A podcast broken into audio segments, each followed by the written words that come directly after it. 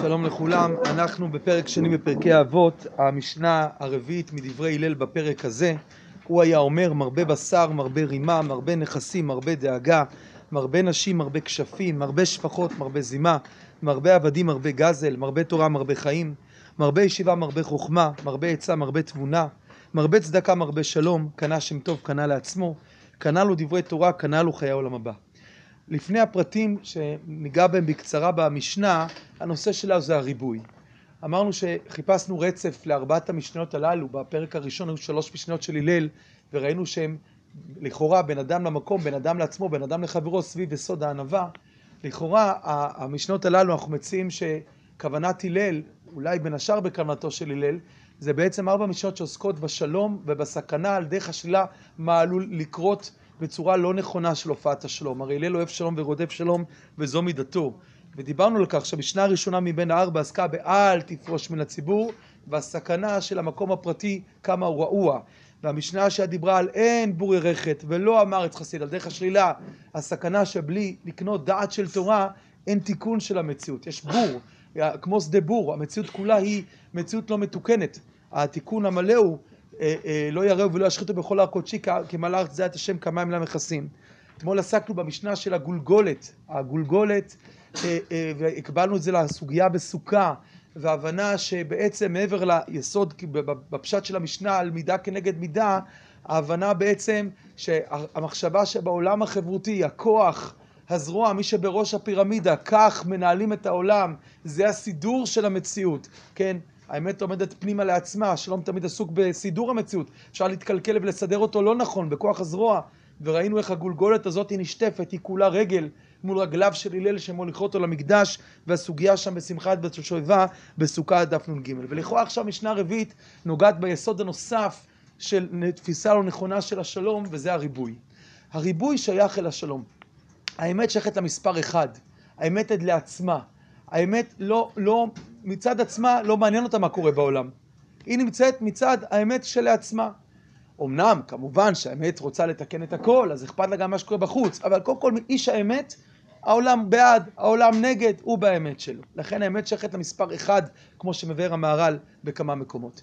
השלום שייך למספר שלוש, אחרי שהמחלוקת היא בשניים, השלום עושה שלום בין המחלוקת, בין שני כוחות ואילך. לכן מהמספר שלוש יש כבר צורה הנדסית, כבר הקווים יכולים להתחבר לאיזשהי מבנה, כך אומר המהר"ל. מהמספר שלוש ומעלה, השלום יכול לבוא בעצם להתחיל ולפעול. ובשלום יש ריבוי, שיכול להביא לברכה, שיש לך תזמורת עם המון אגנים, ואתה יכול להתאים לכל אחד את המקום שלו, וממילא קיבלת באמת ברוב העם הדרת מלך, יש איזה תיקון שלם שמתואם מכל הכוחות כולם, וגם זה יכול להיות הפוך, שמרוב ריבוי, לא רק שאתה לא יודע לתאם בין כולם, או יכולות להיות מלחמות, אלא עצם הריבוי.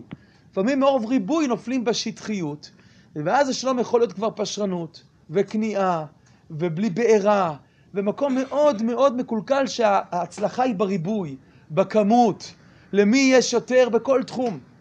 ואז כבר הדברים לא נמדדים מצד האמת שלהם, מצד הדיוק הפנימי שלהם, מצד הכוונה שלהם, אלא פשוט בכמות. והכמות מביאה איתה את הנזקים, כי היא שמה את הדברים כבר בתופעות לוואי של הכמות ולא בתהליך הנכון. יש דברים שהכמות היא כן טובה, כי אתה עוסק בדברים טובים שהמסה הקריטית לטובה מביאה לברכה, ויש דברים שהמסה הקריטית לרעה מביאה לרעה. והשאלה תמיד בשלום, אם הוא מחובר לאמת, זה האם הריבוי מתאחד סביב האחד. האם יש מנצח לתזמורת? האם יש רמטכ"ל לכל השת"פ של כל הכוחות?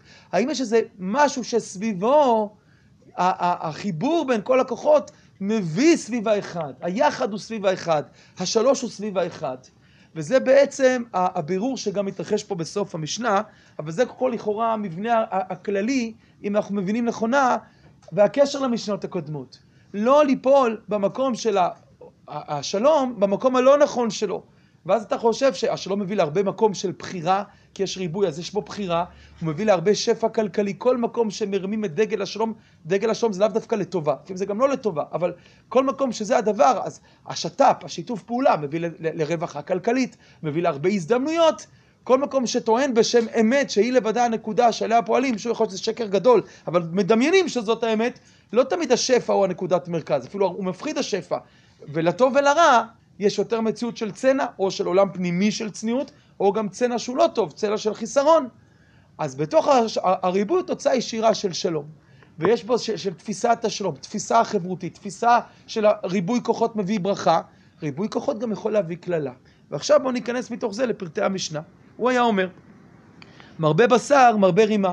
זה שאדם מרבה, אה, אה, דור של שפע, כן, דור של שפע, אז יש מחלות מרוב שפע, מחלות שומן, כן, בסוף הריבוי בשר הוא גם מרבה רימה.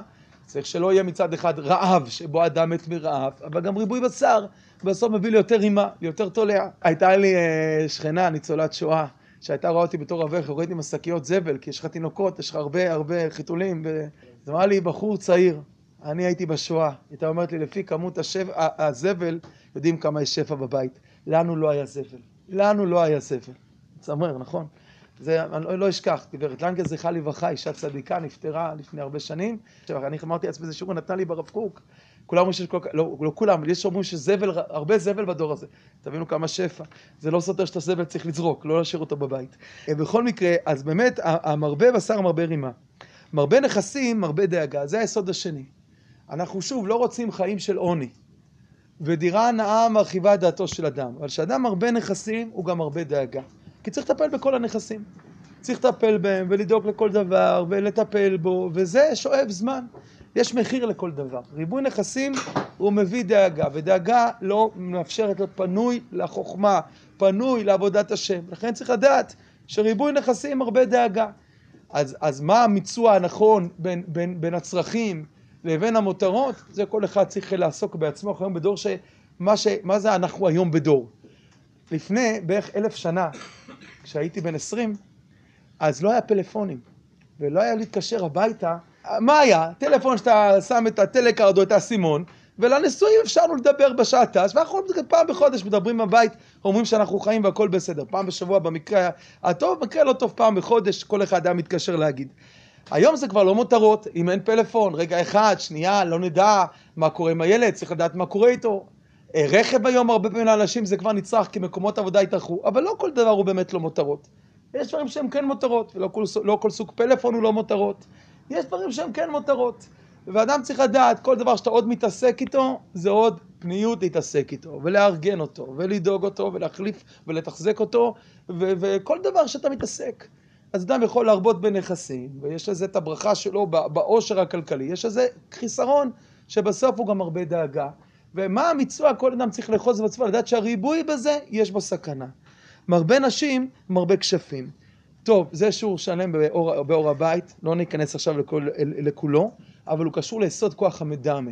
ובכלל צריך לדעת שכל מה שלומדים בחז"ל, אסור לתפוס צו לצו וקו לקו, בטח לא בסוגיה של איש ואישה. על זה מה אומר הרב ציודה, הכהן קוק, היה אומר שצריך את הסוגיה בפרט של איש ואישה, ללמוד לא צו לצו קו לקו, אלא לראות כל המכלול.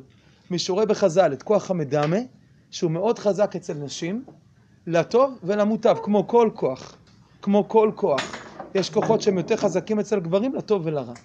והכוח הזה, כשהוא עולה למקום העליון, זה בינה יתרה, וזה אברהם טפל לשרה בנביאות, וכשהוא יורד למקום הלא נכון, הוא עלול ליפול למקום שהכוח המדמה, הפחד הדמיוני, מנהיג חלק דברים מהחיים. זו סוגיה שלמה שאליה אני לא נכנס כרגע, תדרוש הרבה יותר מהזמן הקצר. מרבה שפחות, מרבה זימה. שיש מציאות של שפחות, וזו מציאות מקולקלת שזה לא עכשיו שכירה, על פניו היא שכירה, אבל יש פה איזו כפיפות שעלולה להיות מציאות של ערבוב בין בעצם העובד מעביד לבין קשרים רגשיים ונפשיים, זה יכול להרבות זימה. כנגד זה התורה אמרה שאם יש שמאי עברייה, חייב להיות שאם הוא רוצה איתה אישות, היא שרק סוטה נוטה לו גב אשת איש, ואין דבר כזה של משהו ביניים. אבל אומר הלל, תדע לך, המציאות הזאת יכולה בסוף להביא לזימה. מרבה עבדים, מרבה גזל, כי עבדה בהפקר אני חלו, וגם כי הוא חייב לעמוד במשימות של האדון, והוא מפחד שהוא לא יעמוד בהם, אז הוא עלול ללכת ולהשיג את זה, להשלים אליי ממחוזות אחרים, כי הוא חייב עכשיו להראות למפקד שהאספקה, יש את בזמן את מה שצריך, ואז עלולים לבוא ולפשוט ידיהם בפלוגות אחרות ולקחת להם את הציוד. מרבה תורה, מרבה חיים, מרבה ישיבה, מרבה חוכמה. אמר רב גרשון אדלשטיין, אריך השם ימיו ושעותיו בנעימים, אמר בקורונה, אמר שהיה סגר ולא אפשר להיות בישיבות. אמר משפט קצר, עם הרבה תבונה. אמר אנחנו במציאות שבה אפשר מרבה תורה, מרבה חיים, אי אפשר כרגע מרבה ישיבה, מרבה חוכמה. והוא חידד בזה, תורה זה תמיד, יש ישיבה, אין ישיבה, אין מצב בלי תורה, זה החיים. אבל כשאדם לומד בישיבה הוא מרבה חוכמה. זה שכל אדם צריך קביעות לתורה, וקשר לתורה זה החיים. אי אפשר בלי זה. אבל צריך לדעת שכשאדם לא זוכה להיות קשור לישיבה ולומד בישיבה, הוא ממעט את החוכמה. זה לא אותו מדרגה. אז גם כשאין ישיבה יש מרבה תורה ומרבה חיים. ועכשיו צריכים לשמור על החיים ואי אפשר ישיבות זה סגור, אז הוא אמר, הוא הצדיק את זה לאותה תקופה. אבל יש חיסרון של מרבה, שאין מר, אין, אין ישיבה, אין חוכמה. וצריך לדעת ללמוד מזה, שאדם נמצא בישיבה, כמה הוא צריך להסתער על כל דקה, ועל התקופה הזאת שהיא לא חוזרת בקלות. צריך לזה להיות גיבורים, לפנות זמנים קצרים או יותר, למעין שנת שבתון חלקית, או למעין חודש, או למעין ימים, שאדם בא ומפנה את כל כולו. עד שהוא זוכה כבר להיות אולי בפנסיה ויש לו הרבה יותר זמן להיות כל הזמן בזה. אבל, אבל, אבל זה הזמן. מרבה ישיבה, מרבה חוכמה. מרבה עצה, מרבה תבונה. אדם הולך אה, להתייעץ, הוא מרבה תבונה. כמו לא הביישן למד, אז פה זה לא רק בגדר של ללמוד, של להתייעץ. העצה אה, אה, אה, נותנת לך תבונה, להבין דבר מתוך דבר. הדאגה בלוי שישכנה, אל תקרא ישכנה לשיחנה, אומר הפלא יוצא תלמיד חכם, שאדם צריך לבוא להתייעץ עם תלמיד חכם. זה נותן לו בינה, מרבה עצה, מרבה תבונה, תתייעץ, תתייעץ. ברוך השם בישיבה יש כל כך הרבה חזק את הנושא של הליווי, להרבות בזה עצות. להרבות בזה עצות, להתייעץ, ולא רק על איזה בעיה נקודתית כזאת או אחרת, שהיא הכי חשובה, ואתה צריך לטפל בה, אלא בכל דבר בעבודת השם. יש לך חצי שעה עם הרב שלך? תתייעץ. תתייעץ אפילו על דברים, לא רק על משהו נקודתי. שאל אותו דברים בעבודת השם, מרבה עצה, מרבה תבונה. ו- ומתוך זה הבינה גדלה. מרבה צדקה, מרבה שלום. שאדם נותן צדקה ומרבה בצדקה, זה יוצא ריבוי. הנה עכשיו עברנו לריבוי החיובי, עברנו כבר במרבה תורה, מרבה חיים, מרבה ישיבה, מרבה חוכמה, מרבה עצה, מרבה תבונה, מרבה צדקה, מרבה שלום. ככל שאדם יותר נותן לאחרים, אז, אז, אז ברגע שאתה נותן, אתה הבאת ברכה לשם, הבאת קישור, הבאת חיבור, הדבר הזה יוצר קרבה, ככל שהרבית בצדקה, הרבית בשלום. ועכשיו, מתוך כל הריבוי הזה, אנחנו מגיעים שאדם נמנע מריבוי רע, ועוסק בריבוי הטוב. קנה שם טוב, קנה לעצמו, קנה לו דברי תורה, קנה לו חיי העולם הבא. אז רק פרט לפני המהות של המשפט הזה, קנה לו דברי תורה, קנה לו חיי העולם הבא, לפני כן היה לנו הרבה תורה, הרבה חיים, זה היה לעולם הזה כבר, פה זה על העולם הבא. אבל עכשיו כלפי כללות המשפט, קנה שם טוב, קנה לעצמו, זה האחד שמחבר את הכל. כי אם אדם נופל בריבוי בלי האחד, בסוף מרבה גזל, מרבה, אה, מרבה עבדים, מרבה גזל, מרבה שפחות, מרבה זימה, או אם בסוף מרבה דאגה, או אם בסוף מרבה... בסוף השם הטוב ייפצע וייפגע. שם טוב זה לא מיתוג, שם טוב זה לא יועץ תקשורת. שם טוב זה מעשיו של הבן אדם שעל פי תורה. שם טוב זה למעשה, ביחס לאדם עצמו, זה מכלול כל חייו. השם הטוב זה בעצם איך כל מופעי חייו, בסוף, בסוף, בסוף, זה הכותרת שלהם. זה הכותרת שלהם. כי בסוף, מה זה שם טוב? יכול להיות שאדם עשה המון מעשים טובים, ופתאום יש לו כתם של מעשים רעים, או מעשה מאוד רע שהוא עשה, והדברים לא מתכנסים לדמות אחת. ואז נפגע השם הטוב. הוא חילל שם שמיים חלילה, ושמו הטוב נפגע למה?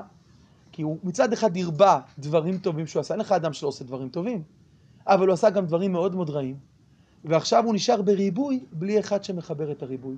אז אין שלום בתוך עולמו, ואין כותרת אחת שהיא אמת אחת שהיא תוכן השלום. אין כלי מחזיק בך אלא השלום. ומהי הברכה? שתי פסקאות ברב קוק אומרות שזה האמת, שתי פסקאות אחרות אומרות שזה הנועם, שזה עניין אחר. הנועם זה התוך של השלום, זה שתי בחינות שונות. אבל הבחינה של האמת זה בעצם היסוד שהוא מקפל את כל הריבוי למקום אחד. ולכן כשיש נתק בין החלקים השונים, מופעי חייו, הוא במחלוקת פנימית, ואין לו שם טוב. ואז הוא גם לא קונה קניין אמיתי שהולך איתו לחיי העולם הבא.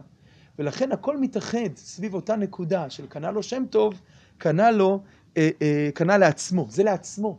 זה בסוף הקניין העצמי. כל השאר זה ריבועים, אבל זה בסוף מתאסף לעצמו. רק שבכל הריבועים הטובים, הם מתווספים לקניין העצמי. כי בסוף העצה שהוא קיבל, כי בסוף הישיבה שהוא הרבה חוכמה, כי בסוף השלום שהוא קנה, כל זה יוצרים בסוף בקנה שם טוב קנה לעצמו. שזה בסוף הנקודה. אשרי מי שגדל בתורה, כן? גדל, גדל בשם טוב, גדל, כן? ההתגדלות הזאת היא, היא יוצרת בעצם מציאות של השם הטוב עצמו, זו תוצאה של כל מה שאדם פעל בריבוי חייו. ואומר לך הלל, אומר לנו הלל, יש המון ריבועים בחיים. אל תיפול בריבועים שמוציאים אותך מהסיפור האמיתי, ותרבה בריבועים שבסוף מביאים אותך אל האחד הכולל את הכל. כתר תורה, כהונה ומלכות, זה עדיין לא האדם עצמו. כמו שהמפרשים מסבירים שם, אם בסוף יש לאדם כתר תורה, אבל אין לו שם טוב, אז בסוף כל הכתר תורה נופל. בסוף כל הכתרים, המפגש ביניהם לבין האדם, זה הקנה שם טוב לעצמו. יהודי שקידש את השם זה ישראל אשר בך אתפאר. זה ישראל אשר בך אתפאר, כלומר מתגלה שם השם בו. ובלי השם הטוב, אז הכתר התורה עצמו, יש בחינה שהוא מתעלה על גביהם, ויש בחינה במפרשים, שהוא זה שבסוף מוריד אותם אל המעשה. כי אם יש לך מלך ואין לו שם טוב, אז זה מלכות רעה, יש לך כהן ואין לו שם טוב, אז זה כהונה רעה. אז כל הכתר תלוי אחד בשני. אבל המפגש בין הכתר לבין העצמו, זה השם טוב. כשאדם קנה כתר תורה וזה נפגש בו, במעשים הטובים שבו, זה הסוד שכתוב בכתר שם טוב שבניגלה הוא מתחת לשאר הכתרים, כמו המלכות, כמו בעצם היראת שמיים, ובנסתר הוא עולה מעל כל הכתרים, כי בעצם זה ההתמזגות בין האדם לבין הכהונה התורה והמלכות, ולכן זה קנה לעצמו. בלי זה, הכתר תורה עוד לא קשור אליו. לכן עיקר עבודה על כתר תורה זה פת במלח תאכל, זה הביטול לקנות. והמפגש בין התורה לעצמו יוצר את השם טוב שנולד מתוך התורה. לדעת הרמב"ם, כתר שם טוב עולה על גביהם זה מתוך התורה, ולדעת אחרים מתוך שלושת הכתרים. במפגש שוב, עם, עם היסוד של עצמו, לכן זה נמצא בתוך עצמו. אז, אז בכל מקרה זה המשנה הרביעית, אנחנו חותמים בזה את, ה, את היסוד של אה, ארבעה משנות של הלל, ומחר אנחנו מגיעים בעזרת השם לתלמידיו, תלמידו של, תלמידם של הלל ושמאי, רבן יוחנן בן זכאי, עד כאן להיום.